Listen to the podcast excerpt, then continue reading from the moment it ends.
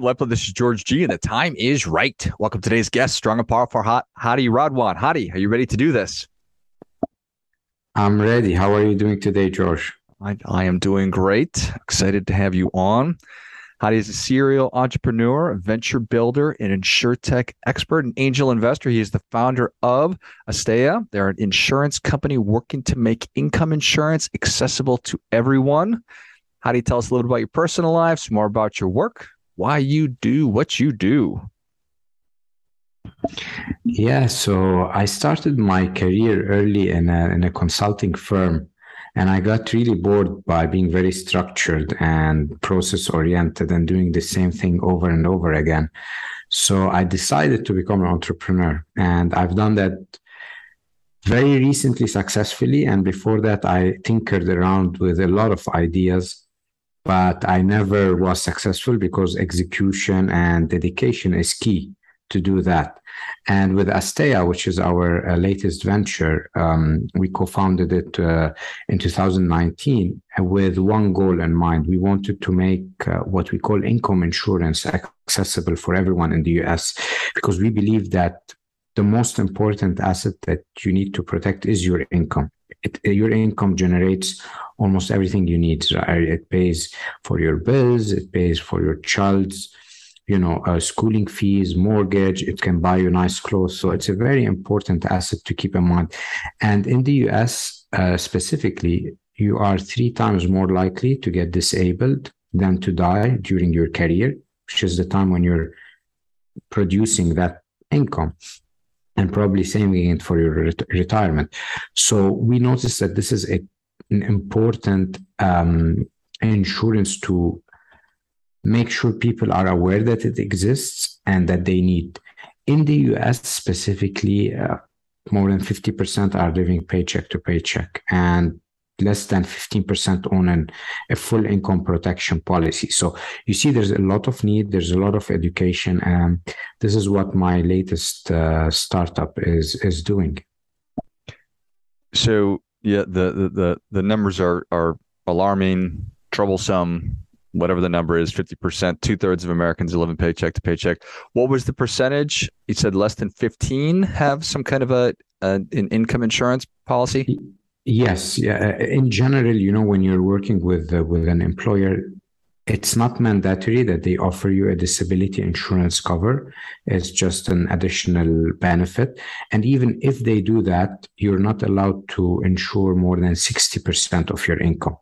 So if you're someone earning let's say $200,000, you might get from your employer 30K protection. Okay, great.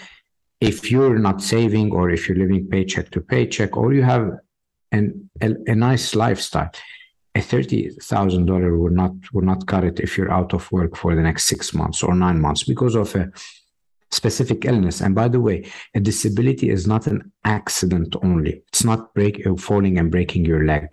This is only 10% of all the cases of disability. 90% are mental illnesses and things that, I mean, you cannot avoid sometimes. And the majority has arisen because we sit a lot. We're not mobile anymore. We're sitting behind our desks. That creates illnesses like musculoskeletal issue, which can put you out of work for a particular period of time. There's a lot about income insurance, disability insurance, and I think that income insurance is is a great way to describe it. Um, disability insurance, it's it, it's pretty clunky. I don't know that any of us think that we're ever going to be disabled in the same breath nobody thinks we're going to die, but more of us have life insurance than we have disability insurance. So did did did you start off thinking we're going to call this income insurance instead of disability or or or did you come across that as you were sort of moving forward with the company? So we came with the idea before we started the company because we we looked at the industry and we saw it's a 20 billion industry it's quite small as compared to life insurance in the US, which is north of 750 billion. And we said to ourselves, if the industry is calling it disability insurance, it's not actually reflecting what it's protecting. It's not protecting your disability. You still, if you if you're going to be disabled, you're going to be disabled. The policy will not protect you against this, but it does protect your income. So the first thing is educating the audience and and everyone who needs this that this is protecting your income. You don't care. Uh, uh, a lot of people call life insurance life insurance and not death insurance because of the branding and they wanted to make it much easier. So why is everyone calling it disability? It's time for for changing the narrative. So that's how we looked at it, and we wanted just to be transparent what the product is about, not a marketing gimmick or anything of that sort. That's pretty. That's that's that's wild. That the it's a twenty billion dollar industry compared to the life insurance, which is seven hundred and fifty billion. I certainly I I realized that uh, it was smaller. I didn't realize that it was that much smaller.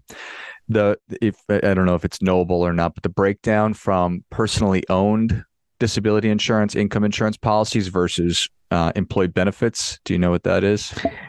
Probably it's 60 40. Hmm. So around 60% is group uh, disability insurance and the rest is individual. And that boils down because there's not a, a, lot of awareness about the importance of buying this. And it's not mandatory. When it comes to car insurance, you would see that probably all the people who are driving have some form of protection. This is not mandatory. So people always think when they want to buy insurance, is it expensive? am I ever going to get paid for or, or, or recouping part of that investment? For me, I don't look at it as an investment, right? The policy isn't, it's, it's, it's just, uh, uh, it should sit there just in case something bad happens to you then you can go ahead and you know use it it's not you're investing in a policy if you're investing in a policy probably you need to put your money in the stock market yeah, it's a natural thing to want to say, okay, I'm going to allocate resources, in this case, money towards something. Do I get anything out of it if I don't use it? Well, yeah, natural that, that you want to do that. But it's it's more appropriate to look at the way that you just described it. And also it's so interesting that the odds of of me dying before I'm supposed to are very, very low, yet I own life insurance. But commonly the odds of me becoming disabled are three times higher, yet so many of us don't own disability insurance. But it's the consequence that if I do become sick or I break a leg, I get cancer, I have a mental health uh, consideration, the consequence of that to my family is going to be catastrophic and we won't be able to recover from that. So that's why you pay the money for a policy like this. And by the way, they're not expensive. The policies are quite affordable. We we have policies from six dollars. Huh. So tell us a little bit about that. How how how are the policies actually issued? Is it issued from one company? Are there lots of companies? So we're basically a full stack uh, company, but we don't take the risk. So we actually sell it, we underwrite it, we look at the risk profile, and then we can instantly issue it online if everything looks smooth. So you go to our website, you fill the application, you you get underwritten automatically in many instances, and then we have a the ability to pay and get the policy with, within your email. It's a, it's a few minutes process. It's not days. It's not weeks. That's what's amazing about it. And there are when you're looking at an income insurance policy, there's lots of moving parts to it. Um, how is how is I don't know if you want to go into some of those key considerations or with with without kind of getting too far into the weeds, but what are the things somebody says, okay, you need to have this in your policy because I bet people assume, oh, if I get this policy, I'm I'm all taken care of.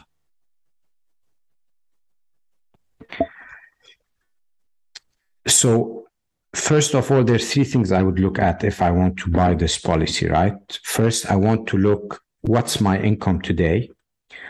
How much am I saving it? How much am I actually in need in case something bad happens to me? So, for example, I would break it down by here's my lifestyle expenses that I cannot live without. here's the things that I can live without. And then I would look at my income and then I would calculate the, the percentage here. And that's probably the minimum I would need to protect or keep my lifestyle ongoing. So, for example, if I earn $10,000 per month, uh, and that's my net after taxes, and I can uh, live on a $6,000, then probably I need to get an income protection up to 6,000. So if I go to my website, I would say the benefit amount that I will need is 6,000. And then I would, from there on, fill the application and see the price. I would look at the price and see if it's within my budget. On average, it should be 2 to 5% of your total annual income. So if your total annual income is 120,000K per year, in that case, probably don't want to spend more than 200 $300 per month on such a policy. Got it. It's a good rule of thumb right there. So, and how how long does the benefit last for? Should I have to use the policy and it's going to last for a long time, over five or ten years, or even until sixty-five? How how how long does the benefit last? So there's uh, two considerations here, and it varies by product. There, there are products where you have a fixed policy term. So you say, I want to buy this policy for the next two years, or five years, or ten years, and then you have a what we call in the insurance industry a guaranteed renewable policy, which is an ongoing policy. It doesn't have a policy term or a policy life, and as long as you pay your premium, it can still pay you in case of a claim up to a certain age. Usually the age is 67. Got it. Okay. When people say, what are some of the biggest uh, um, objections that, that that that that you get? Do they say, "Don't I already have this through work? Don't I, don't I have this through my car insurance company? Don't I have this through Geico? Stuff like that." The reality is no. That's the thing. Disability is not bundled with any other product. So it's a standalone product. You have to buy it. And the, re- the reason is because Eh, it's not an off the shelf product. There is some form of underwriting because when you buy such a product and then you're asking for a benefit to be paid, there is some form of medical consequences that needs to be assessed. So there will be a medical questionnaire saying, hey, do you have these diseases? And then there's an underwriting process. So that's the only reason it's not bundled. And that's the only reason as well it's not it hasn't been sold so widely because it's harder to sell. It takes more time. And as an agent, if you're the major uh, seller of this product, you want to make money as quickly as possible. So probably you don't want to have a sales cycle that lasts weeks or months. You want something quick and dirty. So life insurance is easier to sell takes few minutes. Now with Asteya, we've introduced this element. So the sales cycle is shorter. We can bundle it. We can uh, uh, use our APIs with any distribution partner so that if they sell car insurance, we can bundle it with disability. But that's some that's a practice that would take time for people to realize, yes, I can bundle something that probably at this stage it's hard to sell. So it's an education play. Yeah, it, it is. It is harder to sell for sure, and it's harder for us to get our brains around um, because, yeah, it's interesting because when you sell a life insurance policy, you can sell a one million dollar life insurance policy pretty quickly. Um, and if you're making $100,000 a year, if you become disabled and the insurance company is going to be on the hook for we'll say $60,000 for the next 40 years, that's obviously more than a million dollars. So there's just a lot of nuance that, that, that, that, that goes into properly assessing the risk. And I imagine that as we're having more conversations about mental health, that that's going to make that even more challenging from a underwriting standpoint for disability insurance for income policies. Can you elaborate a little bit on on the question?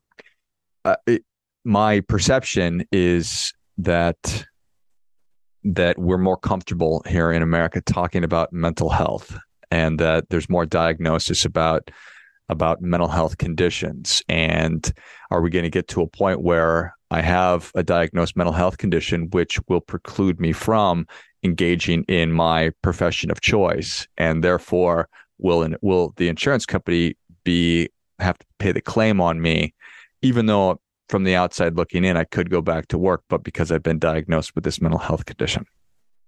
Yeah, that, that, that's a that's an interesting question because when it comes to insurance, as long as you go back to work, they stop paying you the claim because they consider okay, that's a condition that still can allow you to work even though it exists. So the insurance policy is not here to prevent you from having that illness or even if you have that illness, prevent you from going back to work. The only trigger would be if you can go back to work or not.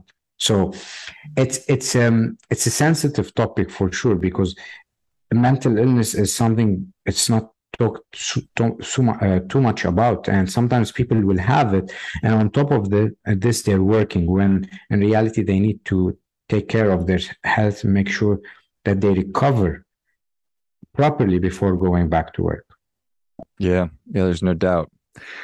In terms of and and so is it can can I get a policy that says me doing this really specific job if if if I'm a hand surgeon and I become if I have an accident or something happens and I can no longer operate on hands, I'm not going to be able to make as much money versus well, I'm still able to uh, potentially teach or do some other type of work to earn money. How does that work?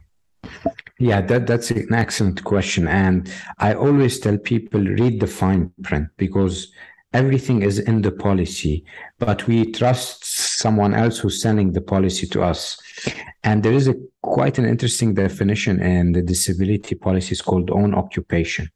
Some sometimes if that definition is there, it means that if something bad happens to you in that occupation so you're you're a hand surgeon you're an uber driver and you cannot anymore drive or you cannot operate because you have carpal tunnel syndrome and you cannot use your hands anymore then the policy would pay you the benefit up to the benefit period. So if the benefit period is 2 years or 5 years that means if you're out of your own occupation for that period of time you still get paid for it even though you might be a podcast host and ma- making millions of dollars, then that doesn't prevent the insurance company from paying you. So it's very important that you read the definition and make sure there's a, the own occupation definition there rather than not there, because then they would probably deny you the claim if you go back to work.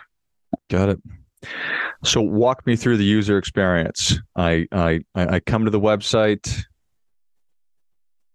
Yes. So the user experience is very straightforward. You come to the website, you can have a quick quote. So you put probably few fields like your age, where you live, and then what's the benefit amount you want. We give you a price. And if that price is something that you think is reasonable within your budget or you need help with, you still can ask for help check with our licensed uh, sales support. And then if you're convinced, you can start the enrollment process. And with the enrollment process, there's around five to 10 minutes of questions. We'll collect your medical information, your personal information, your lifestyle information, and then we'll present you with a final price. That final price would would be uh, uh, the last thing you would pay because we've already done the underwriting process and then you put your credit card details, you do some e-signatures, and your policy should be in your inbox within minutes. Simple, straight, and quick. Nice. I love it. Is there medical underwriting? So most of our products online, we do not require medical information, but in certain instances, if the case is complicated and they've answered specific uh, uh, questions that they have pre-existing conditions, we might our underwriters might request those, but this is on a, a need basis only. Got it. That sounds pretty easy. I like it.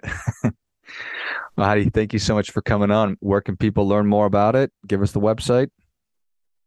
Yes, absolutely. So uh, we are on LinkedIn, on Instagram, on Facebook. Our website is www.asteya.world. It's A S T E Y A dot world. And uh, you can reach us on our support desk. You can reach us on LinkedIn. We're almost always there during uh, working time. Excellent.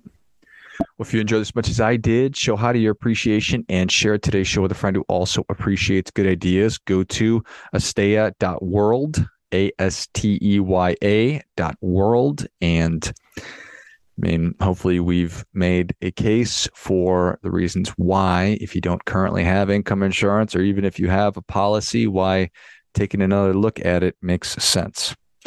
Thanks again, Hadi. Thank you, George. Have a great day. And until next time, remember do your part by doing your best.